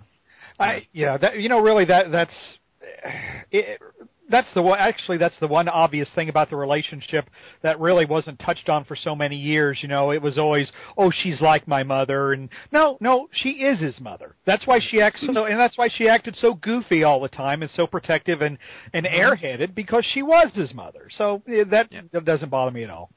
Right. Okay. Uh, Bertoni, what do you think? Here's where some of the Spider Island hashtag kind of fails for me. Okay, these people just got powers. They've had it for maybe a day. They're already able to go toe to toe with the Avengers and the FF and give the Avengers and FF a run for their money. It's uh like that, that's the, like these people have powers, but some of them should be stumbling. Like when Carly web slings out of the cab and onto the bridge, you know, wouldn't she like bang into something, or maybe her web would miss? Like everyone's just instinctually good. It took Spider-Man years to get to this level, and again, like even when he, you know, got his butt handed to him in his early like fights with the FF and stuff, that was like rookie FF. Now you have an FF and Avengers who have been operating in the Marvel universe for maybe like 10 or 15 years. And these people who've had powers for a day, they're able to go toe to toe with them on this. And that's where this fails for me. Everyone has their powers, and automatically they not only know how to use it, but they know how to use it just as well as Peter does. Um, this feels like a 90s crossover to the vein of like Maximum Carnage. It's, uh, I don't think that this works well for a modern comic setting. I'm going to keep this brief because other people have to go, so I'm going to give this a C and leave it at that. Okay. Zach? Uh, I didn't like this as much as as the previous issue. I love the cover, I love the hoodie, I love the Spider Man, love all the costumes, everything like that. Um, the whole Carly thing, I liked the whole fake out that you first get whenever you're uh, uh, when you get the opening splash page. I did like it, but uh, the fact that Carly Cooper acts like a buffoon this entire this entire issue just bothers me. Um, do you think do you think the writers really are trying to make us like this person, or are they in on the joke that we hate her? I don't. Like, I I don't think everyone hates her though. I, I, mean, yes, I, am like partial Carly to Mary anymore. Jane, but you know. Okay, let me let me put it this way. There's a character, or, or a character. There's a guy on our message boards right now who who has defended Brand New Day, Slott, Wacker to the teeth. If if Tomorrow News remember read a story that said uh, Spidey's new power is that he's going to fart flying saucers, this guy would be like, well, let's see where this goes. let's not judge it before we read anything. Let's. Uh, I'm interested to see how this plays out he hates Carly Cooper now, and he hated the marriage, and now he's like, well, I want the marriage back now, mm-hmm. because because this Carly Cooper crap has gotten that bad. Yeah. So I mean, you know, if if they've I, lost I just fighting think, the tree, then I I just think that the writers, they're I don't know, I I, I the writer the writer I think, singular. Carly could just kind of suffers from George Lazenby syndrome, where like no matter who yeah. Peter would have dated, yeah. af- George Lazenby was the first Bond after Connery, and everyone hated him. And it's he was the first Bond after Connery. They were going to hate him no matter what. And Carly's the first girlfriend after Mary Jane. So, I mean, she doesn't have she doesn't have an easy ride ahead of her. Now, it doesn't help by you know Mary Jane saying, "Isn't Carly the greatest thing since sliced bread?" But you know, mm-hmm. it, it is stacked against her. It is. Sorry, it, Zach, to there's step on you to go off on that rant, but there's such a lack of subtlety in regard to that, to, to how they try to. Yeah, they're they're beating you over the head with it, and that's that. That doesn't help. Uh, I loved the uh, I loved the Mary Jane joke. with the clones. Um, I, I did like that a lot. Yeah. Um, but Carly Cooper, yeah, just yeah. With the she just she fails as a character to me. Uh, I liked all the little, um, all the costumes again. You know, you got a bunch of guys in Spider Ben. Although I really wasn't too happy with the whole giant fat guy in the uh, Spider Ben costume. That was kind of kind of gross. There was a bunch of fat guys in the uh, suits. Yeah. The, Well, at least it's not. You know, it's at least it's fat on purpose and not fat. You know, not on purpose. what's your grade? Uh, I'm gonna give it a. I'm gonna give it a C. A C. It really wasn't great. But it really wasn't bad either. Okay, George. Uh, Aunt May ages 30 years between this and the issue before last. And she's back to being an old lady again. Uh, nah, I, I, that's because Ramos was drawing her correctly and uh, Stegman uh, kind of goofed it up. Um, this this might this story might be a little more interesting, or I could take it more seriously if the Jackal wasn't a cackling one-note jackass villain. You know, he's supposed to be like this, like mastermind and putting together this whole plot and everything. But I mean, he lets loose with identity theft and all, he's making these really bad jokes. Again, I go back to let Spider-Man do the jokes and let everybody else play it for real. You know, Well, he kind of that he, he he hammed it up pretty much in the Clone Saga. yeah. Well, that And that was sucks one of the biggest criticisms of the Clone Saga was the Jackals hamming. Yeah. So I mean, at least he's because got he did it in the Clone. Saga doesn't mean he should do it here because that didn't work. Hmm. So, uh, y- pr- pros. You, you said Ramos got Aunt May, right? Yeah, I like Ramos's art. I always do. Um, So uh, art's okay. The story I can't take it seriously. It's not interesting. Uh, the Carly Hammer, the Carly Hammer really kicks into overgear next issue. Um, but I, I'm going to give it a. I'll give it a C plus. Okay. I'll give it a B minus in the interest of time. I really don't have anything else to add that hasn't been said. Uh, amazing 668. Zach, when I saw this cover, I thought of you instantly because Peter Parker is wearing a hoodie on the cover. I He love is. it. He is wearing a hoodie. There's no doubt that he's fighting the jackal with the hoodie. Boom. I mean, it's only appropriate. exactly. Part two of Spider Island. Peter Parker, the unsuspect, uh, unspectacular Spider-Man. Uh, ladies first. Stella. okay. Oh, okay. Um, so yeah, I speak and it comes true. You know, I thought it was great to see Carly and Peter swinging together, but I felt a little bad for MJ when she saw them. If Pete and Carly are Clark and Lois, then surely MJ is Chloe now, right, Josh? Right? Oh. Um, I don't know how I feel about Carly figuring out that Jackal is the one most likely behind this. Uh, I thought that was, I don't know, like all of a sudden she Well- came up with this answer. Uh, I would have she's perfect. expected Peter to be the one to catch on first rather than um, she, but maybe she's imbued with spider brain powers. Uh, it is strange to see Spidey benched, but I'm glad he did not spend the entire issue all emo Arthur like, gotta go, get to Brooklyn Bridge. I liked the call to ordinary citizens to be heroes. I thought that was really uplifting and moving. It was a fun issue, though, in my opinion, not as fast paced as part one. And I'm not really the biggest fan of Ramos's art. B plus. Okay. Uh, Jr. Uh, I give this issue a C because, like so many multi-parters, it, it's it's being stretched out. I mean, it, it seems like the story should have been, you know, should be moving a little bit more quicker to the resolution, but now we're just kind of treading water and continuing to kind of up the ante all the time, and it's you know that that's it's starting to get boring now. Um, you know, I was actually starting to like Carly a little better since I thought at least with one hand writing her, you know, she's being a little more consistent. But then, as George says, we go with the Carly Hammer, where with MJ MJ just sitting there breathless, going, "She's amazing," you know, and and then of course she comes to the conclusion that oh, it's got to be the Jackal. You know, it's not uh, it's not all these other mad scientist villains of Spider-Man's like oh Norman Osborn. Even though Norman's in jail, Norman has you know tentacle friends everywhere, or tentacles everywhere. Oh, speaking of tentacles, how about the other mad scientist Doc Ock, or how about another mad scientist Jonas Harrow? Uh, you know, but it's always got to be the Jackal, and and of course Peter thinks, oh yeah, it's the Jackal, and of course you know, the first thing you would think of with the Jackal is, oh God, not him, the Clone Saga, my whole life, and you know, he doesn't even think about it. You know, Ben Reilly. I mean, it's like all these images ought to become flooding back with the thought of Miles Warren being back on the playing field, and no, it's just you know, like it's the uh, you know, like it's oh yeah, I just fought him last Saturday at the boys' club or something. So, you know, this issue this issue gets a C. It's it's you know, and unfortunately we've got like three more parts when really it should be looking at one more part and wrapping up. It reminds me of the Maximum Clonage or uh, Carnage, and the fact that I can't really remember part two, part three, part four, etc. Can you? Oh, Right. it all I- blends. Yeah, it, I can't, but that's because I, you know, redid them what a couple years ago for Spidey Friday Night Fights. It's all blending. In fact, in the interest of time, you should have you should have had us grade six six six, six six seven, and six six eight together. Now you tell me. Yeah. Jared, what was your grade on that one? a C. George? Uh, six six eight. Yeah, six six eight. Uh, more Carly Hammer. Uh, I don't know. It's still not interesting. Jackals, a cackling jackass. Not much has changed. Uh, I'll give it a C. Same thing, C plus. Josh? Uh, I'm gonna have to say, see, it, it, it, this wasn't as bad as the last few issues. The opening scene of Peter getting benched and just like walking away, like, "Yes, master, I'll do whatever you say," like, what, what was insulting, you know, like, uh, you know, Who like, told him to bench? Was it uh, Cage? they all did. Yeah. They they all did, and he like you know, and again, like it just goes with the last issue where why are all these people so good at their powers?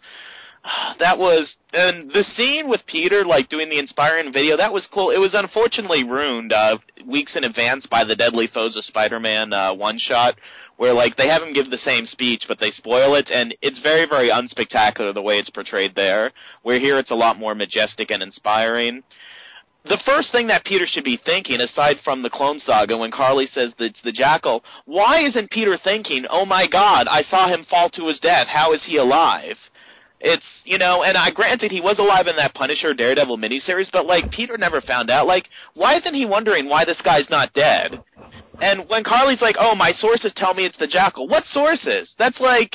Like it's the, the plot decided that Carly knows that it's the Jackal, but we don't get an explanation, and that that that really bothers me. And okay, like Carly's gotten a lot of hate. Some of it's been deserved, some of it's not. But this whole thing about the Carly hammer, sometimes it's true, other times it's not. Here, it was laid on thick, and even like you know.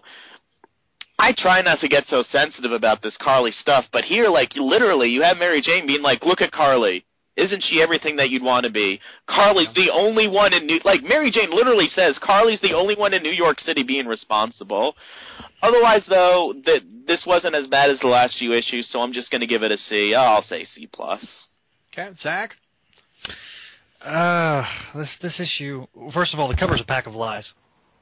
Um, It's, it, that's very true. That cover's is a pack of lies. None, none, none of what happens on the cover is actually. Is he even issue. wearing a hoodie in the book? No. He's not wearing a hoodie in the book. Hang Yeah. on, let me look. Let me look. No, he's not. He's wearing He's a red wearing shirt. A, a red shirt with a gray undershirt. Yep. Oh, Yeah.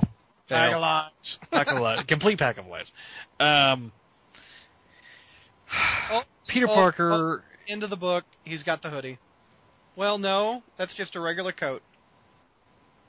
Yeah, it's just a regular coat. It's not a hoodie. Okay, got it. Yeah, fail. Even more. Carly, Carly Cooper. It's the one No. thing that this thing wins. I may go up a letter grade. um, Carly Cooper is um Carly Cooper sucks. I'm just saying it now. Nothing. They haven't done anything to develop this character other than oh she's so perfect, she's so great, she's so fantastic, she's got a Spider-Man tattoo, and oh wait, she's so perfect. Have we told you that yet?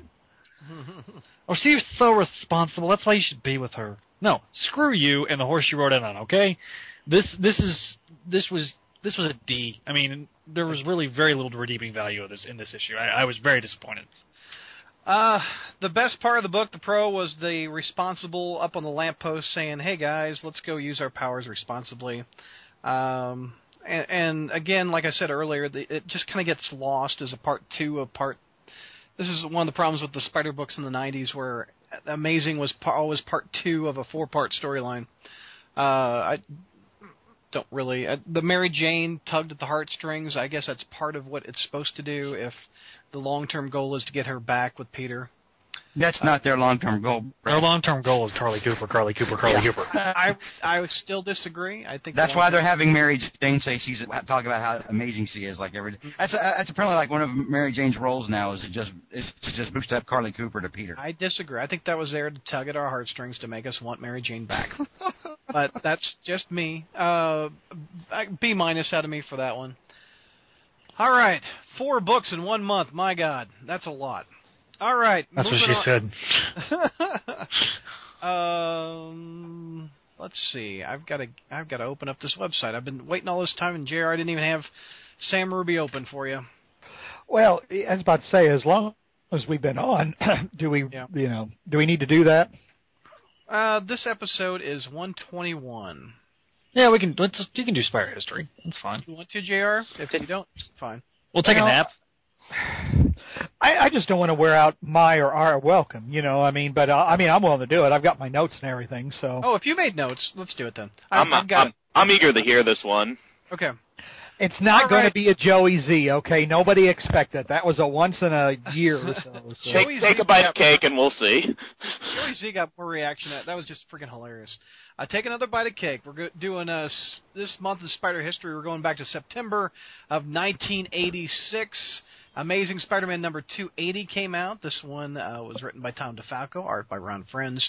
Subject or the title of the book was Introducing the Sinister Syndicate. Uh, this has the first appearance of all of them, and it also was. Is this the last appearance of Sha Shan?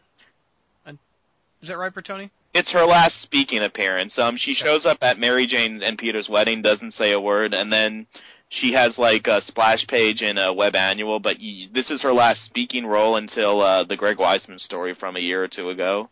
Jr. Take us through this one. well, you know, it's this is a Tom DeFalco. This is one of those. It's not a plant man uh, of that nature, but it's you know, it's not a, it's not you know, top tier DeFalco either. It's a typical you know. 80s story where there's a whole bunch of villains and a lot of fighting and guest stars, you know, Silver Sable guest stars. Basically, the the premise is Silver Sable is hired to go after this this horrible inter international terrorist called Jack O' Lantern, who is our old buddy Jason Macendale. Awesome. Uh, and yeah, oh yeah, yeah, he was really awesome. Yeah, yeah, boy. And uh, but you know, of course, Jack O' Lantern is too smart for Sable and our hero, so he he turns the Sinister Syndicate, which is a bunch of uh, C-list villains, uh, onto onto Spider-Man. And they It's a- have this it's big a four man Sinister Six, right? Exactly, exactly. So you know, with with the Beetle and and uh, you know Hydro Man and the Rhino and and who the hell is Speed Demon? I mean, you know, it's like he is like. I mean, it, we've got like the Wizard, Speed Demon, Quicksilver. You know, I mean, do we have do we have anybody named Hermes or Mercury or you know or you know diarrhea or something like that? Something else that moves quick, easy Vomiting vulture. Vomiting vulture. Anyway, uh, but but the real highlight of the, the, the there's two highlights of the issue actually. One is uh, we get a little bit more on the Hobgoblin mystery because we have Roderick, well, apparently Roderick Kingsley and a shadowy figure who's the Hobgoblin appearing together. So it could be, ooh, you know, so if you were thinking Kingsley was a hobgoblin, uh, is it like, oh no, it can't be Kingsley, can it? But then later in the issue, Mary Jane runs into the hobgoblin and she knows him quite well. And they walk in arm in arm down the street and they're just chit chatting and you know in a lovely sort of fashion about the weather and everything. So, you know, for, even though DeFalco had his own idea of who the Hobgoblin should be, uh, because apparently he wanted he was going to he wanted it to be Richard Fisk, he didn't he didn't wind, really wind up um, ruining any of Roger Stern's uh, old clues. So I mean, you could you could obviously go to this and say, well, obviously the Kingsley we think is Roderick is really Daniel, and that's why Mary Jane knows the Hobgoblin because it's Kingsley, and so it all fits in perfectly. So you know, like I said, it, it's amazing that all that run after all those years after Stern was off on the title, nothing really happened to you know, to to when the reveal came that Kingsley was the Hobgoblin for you to go, ah, no, that couldn't be. of course, the favorite part of the story is is another one of another example of Betty Brant's obviously obvious mental illness, um, where you know she goes to see Flash in the hospital, and there of course runs into Sha Shan. And then after she screwed around with Flash, and then co- goes home to find out that Ned's leaving her, she can't figure out why. You know, and I know What did I it? Bertoni can do this. Yeah, but you know what did I do? You know, I just I just abandoned you on our. You know, I when you were off when we were overseas and you were off on a job, I just completely left the continent to go hang out with an old ex-boyfriend. And then when you were off, and then when you were off, you know, doing all all kinds of other work, trying to put food on the table, I'm off screwing around this washed-up old jock. You know, And You then know. I have movie night on Fridays with Exactly. Peter Parker. Yeah, I've been, I've been having movie night with Peter Parker every every month, you know, which we didn't know it, which you know nobody finds out about until you know 25 years later. But this is one of those things where Eh, you know when you look at it, I mean, eh, I, you know that's why I, I like Bertoni's series, you know, because it takes something that you never really thought about and it puts it in some kind of twisted perspective, like it made sense the whole time time. Betty's obviously mentally ill, you know, and this, you know, and it even goes back to like this this recent issue in 665 where she says she liked Peter more when he was a struggling photographer. That is actually very consistent with Betty as she was portrayed even in the Lee Ditko era, because remember when she was the most in love with Peter is when he was just a kid, a nerdy kid, you know, but after he became Spider-Man and he started to become more assertive and he started, you know, needling Jonah, you know, and giving Jonah a hard time to his face and stuff, Betty, Betty didn't started backing off. She didn't like it. So that, you know, so she basically, uh, you know, started taking up with Ned Leeds. Um, you know, Betty's really got issues, and, and and this is another example of that. So, uh, On the very top of the page, she says, "I never realized I was hurting Sha Shan's feelings by sleeping with her boyfriend." Wow. so it, this this is I mean what what can you say it was it, wa- it was a typical it was a typical you know Has DeFalco issue near the end the Sinister And- Syndicate ever shown up again? I I- think they have. I don't can't know place it. I don't know if they've shown up as the Sinister Syndicate but I mean I'm sure the the players have always shown up as when they are when they're like the deadly foes of Spider-Man or the uh Yeah. you know or the uh you know the relatively mediocre foes of Spider-Man or something Yep, you like that. you got it. The the Deadly Foes of Spider-Man. The group uh, was featuring the Shocker. I just Google searched it. Let's see. Recently, in the Avengers: The Initiative, half of the Syndicate, Hydro Man, Shocker, and Boomerang reunite and fight Spider-Man. Um, that that doesn't count. Anyway, um, Bertoni, any rebuttal to that one? Uh, you said this is one of your favorite issues. Re- re- rebuttal. That, that that that was vindication right there. Also- Jr. also took the- it to the bank. Uh, Peter Parker's Spectacular Spider-Man number 118 also came out in September of 1986. Written by Peter David, art by Mike Zeck. Ooh, I like Mike Zeck. Ashes to Ashes. What was this one about, Jr.? Well, this was um, there's a couple of things going on here. The, the core of the plot, and this is a Peter David story. So, uh, in knowing you know in Peter David's run here on Spectacular, he had a whole lot of different subplots going on, uh, and one of the subplots is the foreigner. Who's you know I think this is just before he and the Black Cat start work conspiring against Spider-Man, and the foreigner and the Kingpin are having you know one of their conversations about you know the foreigner says oh I'm going to mess with Spider-Man, and the Kingpin says oh no you better not I have plans for Spider-Man, and you know so they just say a bunch of odd things and you know supervillain type stuff. But the real core of the story is this this small boy who has abs- ab- accidentally obtained superpowers and he's you know he, he's kind of like an early version of the ultimate green goblin. He can throw fireballs or something and he like incinerated his old man a few issues ago and shield is after him.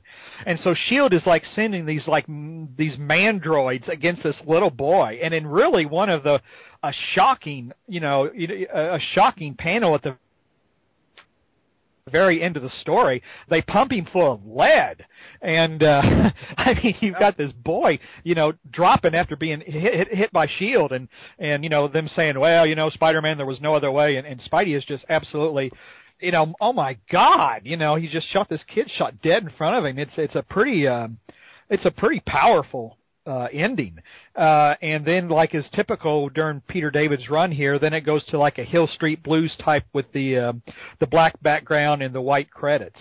Um, so this was, um, you know, like I said, it it it it, it seems like when we ever we get to this era of spectacular, it's you know, there's never really a complete story going on. There's so many different things kind of happening, but uh, you know, it was typically a typical good Peter David issue. Uh, but but the real kicker of this issue, okay, you guys remember when we were talking about Nightcat a little while ago, Right, And how yeah. how Stan was shilling how this was going to be a great character.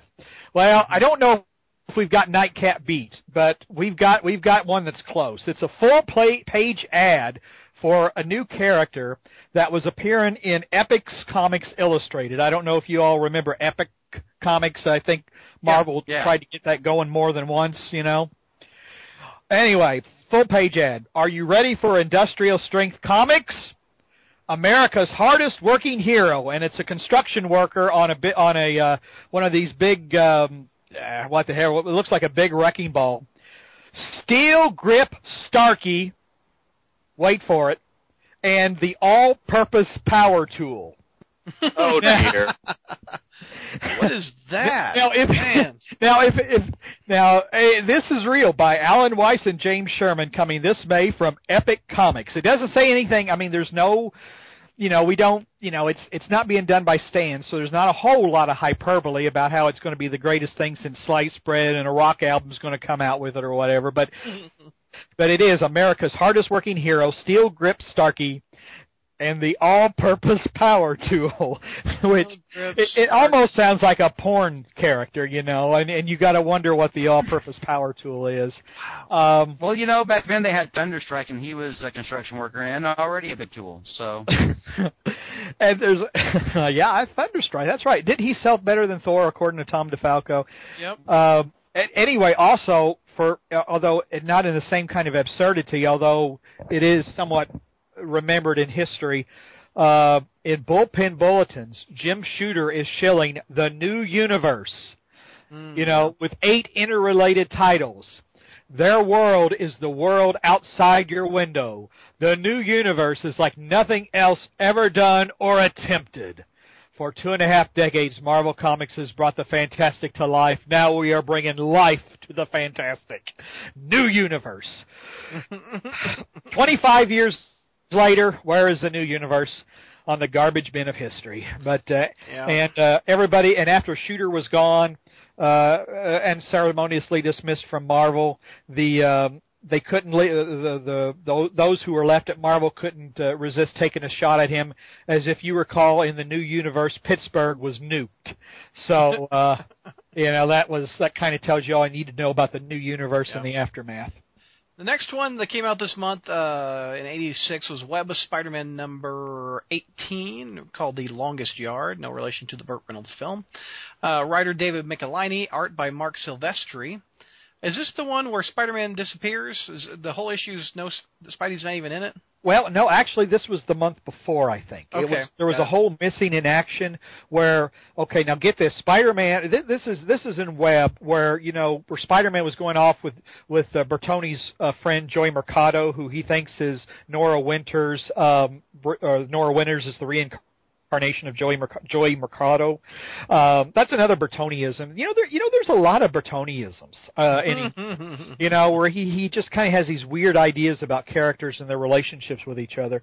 Um, but anyway, in the month before, you were supposed to believe that Spider-Man was dead, and he didn't appear in his regular magazines. It was like either a guest star like Silver Sable, or I think the Black Cat, or Doc Strange, or something like that. But anyway, anyway, this issue though, Peter Spider-Man comes back, and we find out what happened. Basically, Mary Jane's in his apartment worrying about him, and he shows up with about the only thing left from his Spider-Man costume is the equivalent of a speedo, you know, and he and he walks into uh, walks into his apartment. But anyway, in the previous issue, you know, Spider-Man was going on all these trips. Well, he goes out, and I don't know if he's in Pennsylvania or West Virginia, but he goes to a place with a lot of mountains, and in he faces a villain in the mountain known as Magma. Okay. yeah. So I, I, I suppose that if he were actually fighting in a sewer plant, he the villain he would fight would probably be the turd or something like that. So You know, it's to keep that whole thing going here. Uh, anyway, so basically, this is just a, a narrative. Spider-Man tells Mary Jane, "Oh, you won't believe the adventures I had. You know, first, like I was out in the middle of nowhere, and I, I was, I was, I had no money and no car and no webbing and no food and no nothing, and you know, I got arrested for eating a blueberry pie, which is what happened. He got arrested because he stole a blueberry pie because he was hungry. So anyway, some so, eh, so he thinks, well, should I fight this and, and not get arrested? But then he's thinking, man, I haven't slept in a while, and so I could really use going to, you know, I could really stand going to jail and, and sleeping. Uh, okay, that's a good enough reason to go to jail, I suppose. Um, and he identified, he gives his name as Jay Jameson, which is is one of the cute little things. Uh, and you know, basically, a bunch of guys think that they're going to make him his make him their bitch, but after he crushes uh, one of the bars they kind of think better of it. Uh, but anyway, since you're in a small, since we're in a small town, we know that there's a local corrupt sheriff. You know, I mean, it, it's every small town has an evil, corrupt sheriff. That's just the basics. So, what this sheriff has been doing is he's been like letting prisoners go to, you know, and taking them on the slide to this old man who, at the first, when you first see this old fat dude, you think he's a perv, you know, but really, no. What he's doing is he's playing a version of the most dangerous game, and he's gonna you know, he's got he he he turns these guys loose and he sends out these super powered toys to hunt them down. Blah blah blah. Very, very blah blah. Anyway, Yeah. but so Peter goes back and you know it turns out that what you know there's a hot female deputy you know who who actually is the one to arrest Peter. And uh anyway the hot deputy has suspicions about the corrupt sheriff and the evil the evil perv. And she's she gets in trouble. Peter goes back rescues her. As a reward for rescuing her she lets him go. He hitches a ride on a truck finds Mary Jane you know and that's the rest of the story. And the only thing notable about this issue is the last page. Because the last page Peter's just standing there on the subway track and all of a sudden he's pushed in front of an oncoming train and his spider sense didn't go off. And folks, you know what this all heralds, don't you? Yeah. Yeah. Venom. that was a good Venom. Very good. So, eh, was it a good month? Well, eh, it was a very, it was a, it was, a, it was pretty average. So, Very average. yeah. And the other, only other one was Power. The final issue of Power Man and Iron Fist came out, where Spidey makes a small cameo. Did you ever read that book, Jr.? nope. Nope. Nope. Well, got- that's why it got canceled. Uh, I all read right. that book. Did you like it? Well, I, read, I mean, I read George? Power Man and Iron Fist. They also had a big arc in uh between uh, like Heroes for Hire and um, um, Marvel's team up as well. Um, yeah, I mean, I, I usually I usually always like it when Spidey uh, teams up with uh, like Luke Cage and Iron Fist. I think it's always always a good time. All right, recommendations before we wrap a bow on this episode. And uh, Stella, recommendations this month. She Sorry, recommends I uh, paused. muting her mic. Yeah, uh, well, yeah, and I was like completely unplugged as well. Anyway, well, Josh, I wait until you. I don't. How are we going to do this? I, I, you, you can recommend, and I'll and I'll back up your recommendation when it's my turn. well, I recommend, uh, you know, watching Trapped in a Closet, uh, because it's it's a really uplifting story. What oh is that? no! And um, well, No, really, it's no, it's no. probably best if you watch it on your own. And uh, I mean, you get back to me, but I mean, I learned a lot from it, to be honest. And I'm just glad my name's not Bridget. And I also recommend uh, Happily Divorced, which is a great, like, groundbreaking sitcom with Fran Drescher. And basically, what goes on in Happily Divorced is Fran and this guy were married, and they find out 20 years later. Is that what that is? Yeah, something like 20 Yeah. years, I think. Yeah, well, he he discovers that he's actually gay. So they get divorced, but they still live in the same house and they're still best best friends and love each other and hijinks ensue. Oh, great, great, great story storytelling. Um, but no, I recommend reading Essentials. I've been having a blast reading them, and it's definitely not been as disappointed as you know current stories that I've been reading. Um, I've also been reading a lot of Cass Cain as Batgirl, and I just only regret that I have not read it. Uh, what you know, it's taken this long for me to read it. Um, is there anything else? I don't. Oh, Samurai Jack. I recently like re got back into that and have been have been watching those. And then movies that I've seen, I saw The Debt, which I thought was really really good, and then I just saw Warrior yesterday, which was just amazing and, and just really high class movies. They really have great themes going with them. So overall, it's been it's been good. Cool. Josh, recommendation, sir. Uh, yeah, when I met Stella in San Diego, I said, gosh, this girl is so highbrow, you know, and like, you know, she likes her Latin and her intellectual stuff. I need to, you know, we need to get her slumming. So, um, you know, l- l- like Peter and Betty with, um, their, uh, you know, uh, Friday night movies, uh, Stella and I have a standing, you know, weekend thing, uh, where we watch, uh, horrible television and Happily Divorced is, uh, a, a you know quality qual- quality show. You know, the most contrived of sitcom situations ever. These people are divorced, but they're still living together, and they're still in love with each other, even though he's gay. All the bad sitcom stuff that sitcoms grew out of in the 90s and in the last 10 years, it's like a sitcom that was written in the 70s and 80s, but in a bad way. Not like, oh, this is classic, like, oh, really? They're, they're using this technique? Uh, uh, you know, and uh, still neglected to mention, you know, our favorite character, the wacky illegal immigrant Cesar. Um, you know, he's uh, Yeah. th- th- this show is barrels of la- if, if you if you enjoy bad television, and boy, is this bad television. You know, this is um, w- w- w- watch this with a friend, laugh, throw popcorn at your TV. Um, I I would recommend that. Uh, Okay. Go- go- Google else? Google the theme song on YouTube. It, it'll break you. Um, well, as we know, it's September, and in September, lots of things have gotten number ones. Ultimate Spider-Man got a number one. Um, you know, all of DC books got number one, but the number one that um, did really awesome this month is the Beatles' number one album actually got re-released. It went onto iTunes, and it's all and it was number one within a day, and it was number one on the iTunes charts all week. Not bad for a band that broke up over 40 years ago. The CD just got re-released, and the CD already sold 60,000 copies in like a week, which is more than some issues of Amazing Spider-Man sell. So, uh, if you're not into the Beatles, it's a very, very cheap way to, you know, get into them. It's all their essential songs, and just a very good primer for a Beatles fan.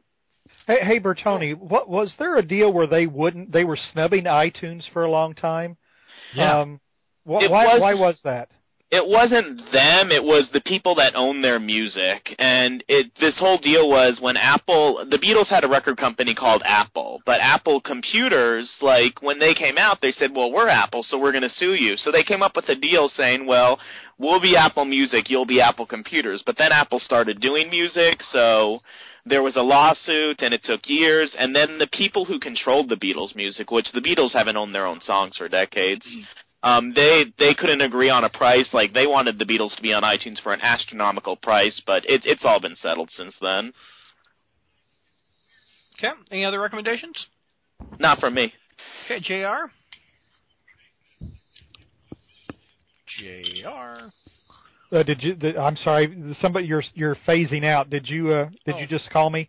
Yeah. Okay. Recommendations. sir. Recommendations. Um, uh, I, I saw something on the History Channel actually, which which is very surprising because the History Channel really should be called the Redneck Channel these days because the only shows that seems to run are like you know redneck ice truckers, redneck swamp gator hunters, redneck Whoa, tow whoa, truck whoa, whoa, whoa! Hang on now. Now, Swamp People kicks ass. Uh oh. No, no, no. No. I know I have I have actually liked an episode or two of Swamp People, but I'm just saying for something that came across as the History Channel, and yet it specializes in shows about truckers, gator hunters, tow truck operators, and guys who go to garage sales across the country. I'm uh, sorry, I'm a little disappointed. But anyway, the one thing I did see it was a two-parter. It was the first one was like the rise of the Third Reich, and then the next was the fall of the Third Reich. It wasn't as effective as it could have been and but the idea was solid to you know show films and news of what it was like to live in Germany between World War One and World War Two as Hitler rose to power. Because I think those of us who live in America who've had a relatively comfortable life, we look at, you know, the people in Germany and they go, well, how in the world did they let Hitler rise to power? They must have been, you know, they must have been a bunch of, you know, evil scumbags just like he was. And, and yet this, this, this, uh, this show brings up the point that when Hitler ran for president, he lost. You know, there were millions and millions of people who had no use for the guy. But through uh, you know various events, this madman still rose to power. Uh, like I said, it's not quite as as effective as it could be, but I think it's. I, I, I just I thought it was it served a good purpose. It's a good history lesson to realize that the price of eternal freedom is eternal vigilance, and you know it's you. And we also should be quick to judge how people in other countries act when we don't know how we would act in a similar situation. So that that's kind of my recommendation for the uh, for the month. Okay. Uh, George, what do you got? Um, I just started going to Pei Wei because there's one about where I work and it's really awesome. What's a Pei Wei? I don't know. It's a Chinese, uh, it's like a Chinese chain restaurant. It's very good. Okay. Yeah, it's really It's good. not a buffet. It's very, it's just, no, it's just really awesome. Okay. That, Anything that's else? my recommendation. You have Pei Wei. Um, No, just I want to uh, again uh, congratulations to our Fight Club champion season two, Stella. yeah. Thanks. Okay, you're welcome. All right, Zach, what's your recommendation, sir? Uh, well, I'm going to rec- recommend Clone Saga Chronicles, the new feed. Um, really, really excited about that. Excited about Spidey.com. Um, we're gonna. I will announce this because by this by the time this comes out, it'll be it'll be good to go. But uh, we are going to be doing a newer review style. It's going to be a little different than what you've seen in the past. I don't think I've ever seen it this way. So um, I'm very, very excited and, and hopeful and optimistic that uh, uh, that it'll it'll be a success. Um, very, very excited. I don't, I'm not going to say when exactly it is going to launch, but uh, it's going to be soon. Um, but uh, yeah, yeah, you you can hear me and Bertoni rant about the uh, about the good, the bad, the ugly of the Clone Saga, which we've done a lot of the good and a little bit of the good, most of the bad, and a lot of the ugly so far. And it's Yeah. going to continue on for at least a couple more episodes before we start getting into the Ben Reilly of Spider-Man. Um, my other recommendation is uh, Netflix. We've recommended this a, a lot of times on the uh, on the PlayStation, but uh, I'm really loving it. Uh, watch. I've been watching the 1981 Spider-Man syndicated TV show. Uh, liked it. I watched a couple episodes, and, and it's. I mean, it's not. It's not. It's no Amazing Friends, but uh, it was pretty good. And uh, finally, uh, I want to. I want to congratulate George again for beating me uh, in the uh, in the Spider Jeopardy. I I, I I I bow to your flawless victory. You recommend George Behrman. I recommend. I, I I always recommend George Berryman. yeah, that's always the wisest course. You know, that's that's always the the right way to go. Well, thank you, uh, Spidey dude. All right, I've got a TV show, a movie, a comic book, and another TV show. So that's two TV shows. Uh, Zach kind of hit up one of mine already. Amazing Friends and the 1981 Spider-Man is on Netflix. I've been watching that. Uh, if you like Amazing Friends, this is like a less amazing version of it. I guess is the best way to sum it up. Uh, George, if you, do you have Netflix, you, I think you uh, Spencer would love seeing these. The George or Jr. Jr. I'm sorry, sorry. You do that all the yeah. time. You do that all the time. Jr. Do you have Netflix? Uh, absolutely not. I mean, why would I have Netflix, particularly after they jacked up people's prices and everything? Boo to Netflix. Oh, that's if you get discs. Okay, now- oh, okay, wait a minute, If it's now, wait a minute, Streaming, it's same price. But- I'm I'm I'm normally one to poo-poo price increases. You know, I mean across the board. I hate tax increases. I hate price increases. Yada yada. When I first joined up Netflix, it was like what eight dollars a month just to stream the content. Did Zach just Sure, fall out of his you know. chair? Almost. directly- just directly Cowboys actually got a freaking interception. Oh, sorry. Sorry. George has you- been derailed. Uh, George, do we lose you? No, I'm good. I'm. I just. It's. I think Okay. it's a good deal. Um, you get a lot. I, I, I agree. I think Uh, it's yeah, a good they deal, did. too. All they did was increase the price of how much of uh, how much you pay to get the DVDs delivered to you. I'm pointing out the fact they want people to stop having the DVDs delivered, and, and you know it may be a moot point soon with the post office going away, but um, you know, I, it, uh, the streaming price is the same. That's how I enjoy the stuff. Uh, I just turn around my computer monitor, I kick back in my chair, and I just I wa- I've been watching a, a ton of stuff. Now, if I had rented this or bought it, God forbid bought it, even even if I had just rented this, this thing would have already paid for itself a billion times over. Yeah. Uh, my other recommendations So is what I watched my- on net, Netflix last night. I uh, watched the pilot of Sons of Anarchy. I thought that was pretty solid. Anybody watch that show? Yeah, it's that's got uh, show. Yeah, that shows wheels off. Ron Perlman from Beauty and the Beast and Hellboy, etc. is one of the stars.